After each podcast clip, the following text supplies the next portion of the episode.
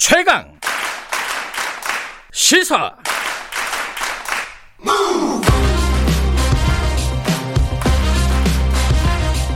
지금 여러분께서는 김경래 기자의 최강 시사를 듣고 계십니다.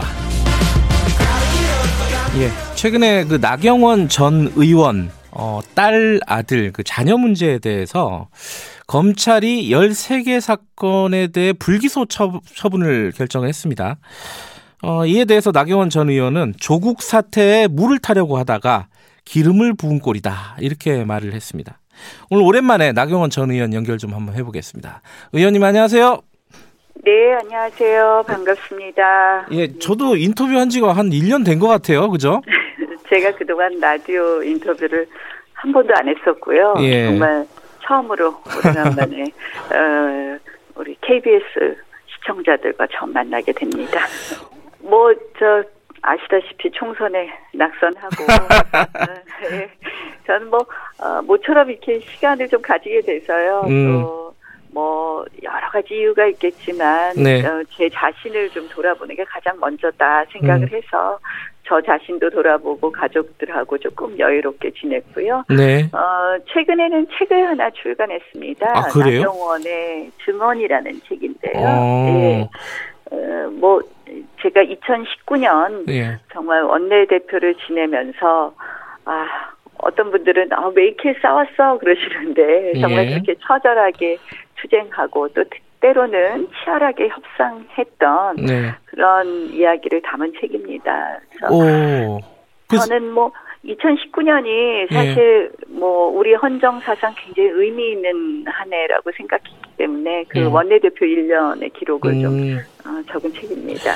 알겠습니다. 그 뭐 책도 그렇고 뭐 선거 얘기도 잠깐 여쭤보긴 해야 될 텐데 그 뒤에 네, 좀 네. 여쭤보고요. 이 청취자분들이 네. 궁금해하시는 부분, 부분부터 좀 여쭤보겠습니다.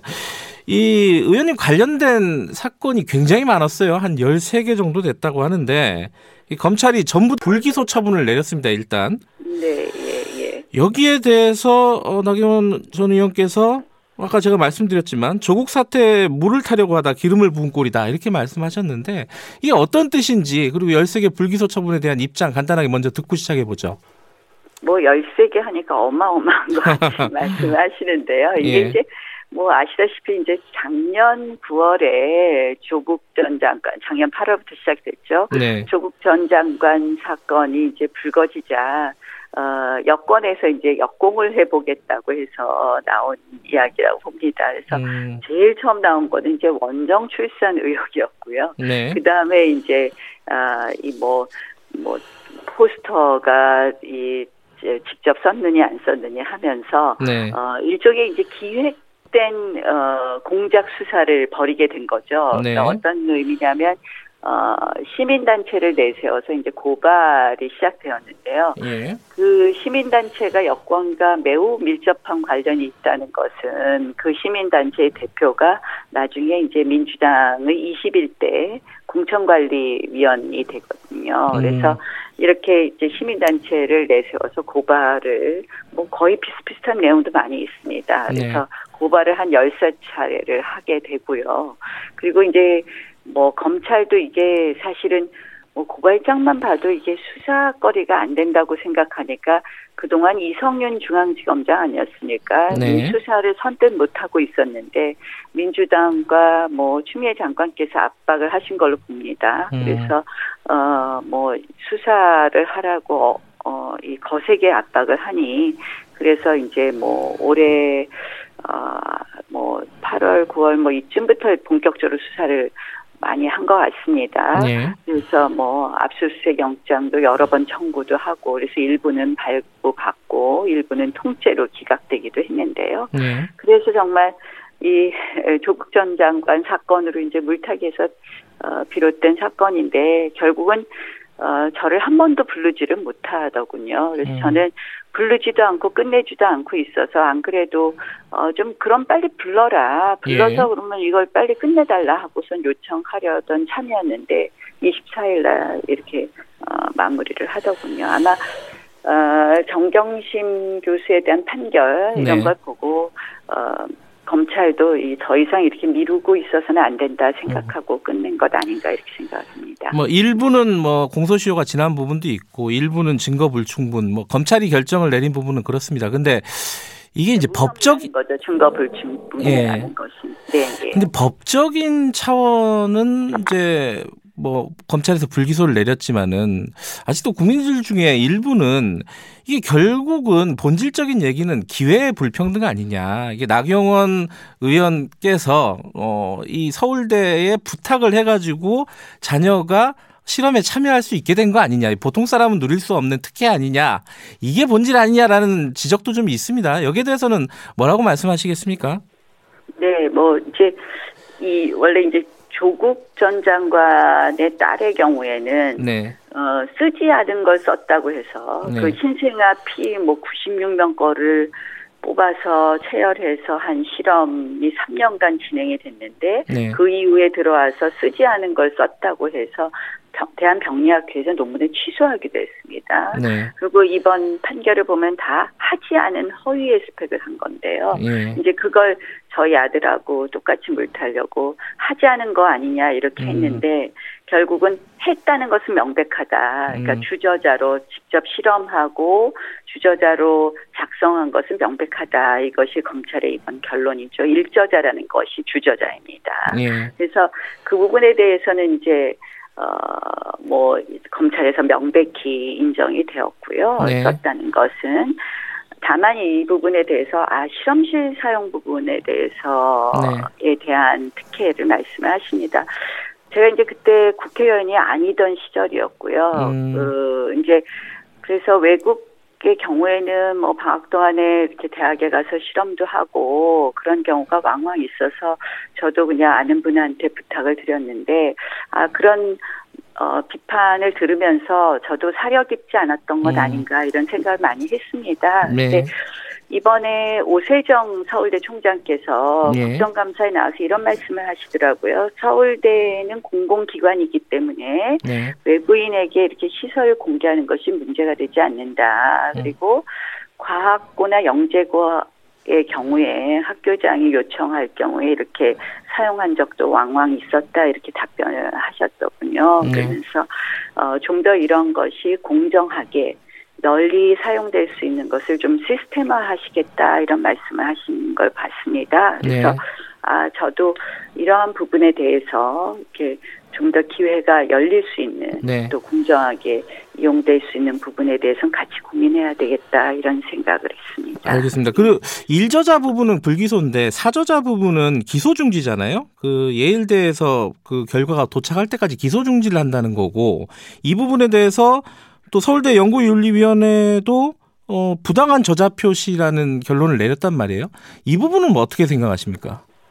이 이제 일저자 사저자 하니까 다 뭐 똑같다고 생각을 하시는데요. 이제 예. 일저자는 자기가 직접 실험한 거에 주저자라는 예. 이야기고요. 예. 사저자는 이제 그 실험실에 갔을 때 이 이제 뭐 교수님들이 이런 것도 해봐라 뭐 위에 연구원들이 얘기를 한 거겠죠. 그래서 네. 그 다른 그 박사님의 논문과 관련해서 이렇게 데이터 검증이나 뭐 데이터 자료 같은 걸 도우라 그래서 도왔나 봅니다. 네. 근데 거기에 대해서 이제 보통 과학계 논문은 저도 이번에 자세히 알게 됐어요. 이제 음. 이것도 역시 포스터인데요. 한 네. 장짜리 네. 포스터인데 거기에 이제 도운 사람들을 1, 2저자는 주로 뭐 거의 주저자급들이 하는 거고요. 이제 처음부터 끝까지 그걸 한 사람들이라면 네. 그 옆에서 도왔던 사람들이 이제 3저자, 4저자, 5저자 이렇게 올라가나 봅니다. 그래서 네. 거기에 이제 아이를 4저자로 포스터에 한 장짜리 포스터에 등재해 주셨다는 건데요. 어, 저희 아이는 정확하게 이 4저자로 올린 포스터를 정확하게 몰랐다는 겁니다. 그래서 음. 저희는 입시에 사용하지 않았다는 거거든요. 왜냐하면 네. 어, 지금 이제 최종본이라는 것은 외국 대학 입시의 경우에는 이 Common App이라는 곳에 이렇게 올리게 돼 있기 때문에 저희가 그 최종본을 가지고 있을 수는 없습니다. 그런데 네. 어, 이게 뭐 쓸 수 있는 칸이 무한정이 아니기 때문에 저희는 이제 사용하지 않았다는 것이고요. 예. 그래서 사용하지 않았는지 어쩐지 보겠다는 건데 검찰 입장에서는 그런 것 같아요. 저는 뭐 법리적으로는 이게 문제될 게 없는데 전부 무혐의 줄 용기가 없어서 음. 이 부분에 대해서 남겨놓은 것 아닌가 이렇게 봅니다. 알겠, 알겠습니다. 네. 그 아까 나경원 전 이제 그 어, 검증 데이터 작업을 했다 이런 거는 서울대도 다 인정을 음. 했거든요. 근데 그게 자저자로 올릴 만한 일이냐 아니냐에 대해서 판단들이 다르신 거죠. 예. 예. 하실 말씀이 많으신 것 같은데 뭐 다른 얘기도 해야 아니, 되니까. 자꾸 물어보셔서 저도 뭐 말 길게 하고 싶지 않습니다. 알겠습니다. 요거 하나만 더 여쭤보고 네. 현안으로 좀 넘어갈게요. 그, 네. 네. 그 저희 뭐 원정 출산 의혹이라고 할까요? 뭐 이게 있는데 이제 지금 최근에 출생 증명서하고 이런 거 다 공개하셨어요. 했는데 네, 이거 관리 기록원도 다 예, 그거 좀 진작에 하지 이런 얘기들이 좀 있습니다. 왜 이렇게 공개 안 하다 늦게 하셨어요? 아, 저는 이렇게 생각합니다. 제가 이제 장여 원내대표 시절에 이걸 제기를 했어요. 이제 예. 조국 전 장관 아이가 이중 국적자 아닙니까? 예. 어, 이 지금 현 정부의 장관들, 뭐 박영선 장관, 뭐 강경화 장관 자녀분들이 다 이중국적으로 저는 알고 있습니다. 예. 이런 문제가 불거지니까 갑자기 저한테 원정 출산을 했다고 마음 카페에서 올리는 거예요. 그래서 예. 제가 보니까 그 무슨 LA의 산후조리원 이름이 나오는데 그 산후조리원은 2000년에 개원을 했고 예. 저희 아이는 97년생이니까 그 자체가 말이 아니 되지 않습니까? 네. 그래서 저는 그렇게 충분히 합리적으로 반박을 했다고 생각해서 자료를 음. 안 올렸고요. 물론 그 당시에 이제 자료를 다 띄워놓긴 했었습니다. 이런 생각이 들어요. 이렇게 그냥 이유 없는 정말 합리적이지 않는 공격을 당할 때마다 이렇게 제 프라이버시에 관련된 그 소견서 보시겠지만 제 프라이버시가 다, 다 나오지 않습니까? 음. 그래서 그런 걸 과연 정치인이 하는 것이 맞겠느냐. 네. 아, 그래서 제가 안 올렸고요. 저는 음. 이번에도 작년에 띄워놓은 이제 제가 그때는 이제 직접 가지 못했으니까 음. 뭐 소견서를 띄워왔더라고요. 그래서 음. 소견서를 올렸더니 소견서에 버젓이 써 있는 말을 부인하면서 또 다시 공격을 해서 제가 그날은 바로 가서 출생 증명 음. 띄워갖고 왔습니다. 직접. 음. 그래서 그 다음날 다 올렸는데요. 정말 사회가 이런 식으로 가서는 안 되지 않나 이런 생각. 알겠습니다. 그 현안 중에 요거 하나 여쭤봐야 될 것 같아요. 그 윤석열 총장 징계가 정지됐는데 법원에서 여기 여권 일각에서는 이제 탄핵해야 되는 거 아니냐 국회에서 이런 얘기 나오고 있습니다. 이런 부분에 대해서는 뭐 법조인이기도 하고 여당 아 야당 중진이시니까 한 말씀 좀 해주시죠. 어 저는 뭐 이제 참 탄핵 이야기를 듣고 네. 아, 정말, 어, 이제 이거 사법 장악의 3단계로 가는 것 아닌가 이런 생각을 했습니다. 네. 이, 첫 번째는 이제 인사권 징계권 해 가지고 막 좌지우지를 했어요. 예. 이제 두 번째는 곧 공수처가 출범된다고 합니다. 예. 이제 세 번째는 말 안 듣는 판검사는 탄핵하겠다 하면서 으름장을 놓아서 정말 마음에 안 드는 판검사를 속아내는 것 아닌가 이런 생각을 들으면서 예. 아 이게 일반적인 국민들의 상식 또 법감정, 헌법감정에 정말 반한다고 생각을 하거든요. 네. 그래서 아 저는 이렇게 해서까지 마음에 안 드는 법원, 검찰의 어떤 어 이런 뭐 검찰권의 행사나 법원의 사법권 행사를 좌지우지하겠다는 것 아닌가 해서 참으로 음. 어, 정말 안타깝다 생각했습니다. 알겠습니다. 선거 얘기도 여쭤봐야겠죠. 책도 내셨다고 하는데 출마 고민하고 계신 거죠 지금?